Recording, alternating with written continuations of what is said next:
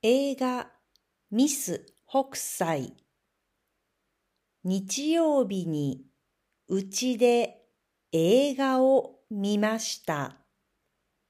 タイトルはミス北斎です。日本の江戸時代の話です。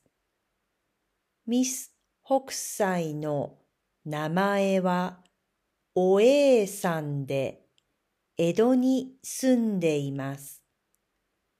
お父さんは葛飾北斎です。北斎は浮世絵師です。おえいさんも浮世絵師です。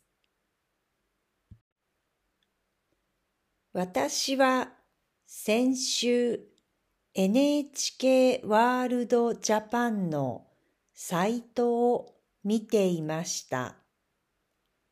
葛飾北斎と娘のドラマがあったので見てみました。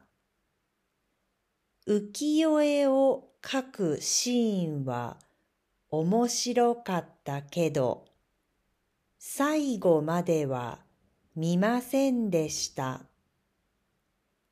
前から見たかった映画のミス北斎のことを思い出したからです。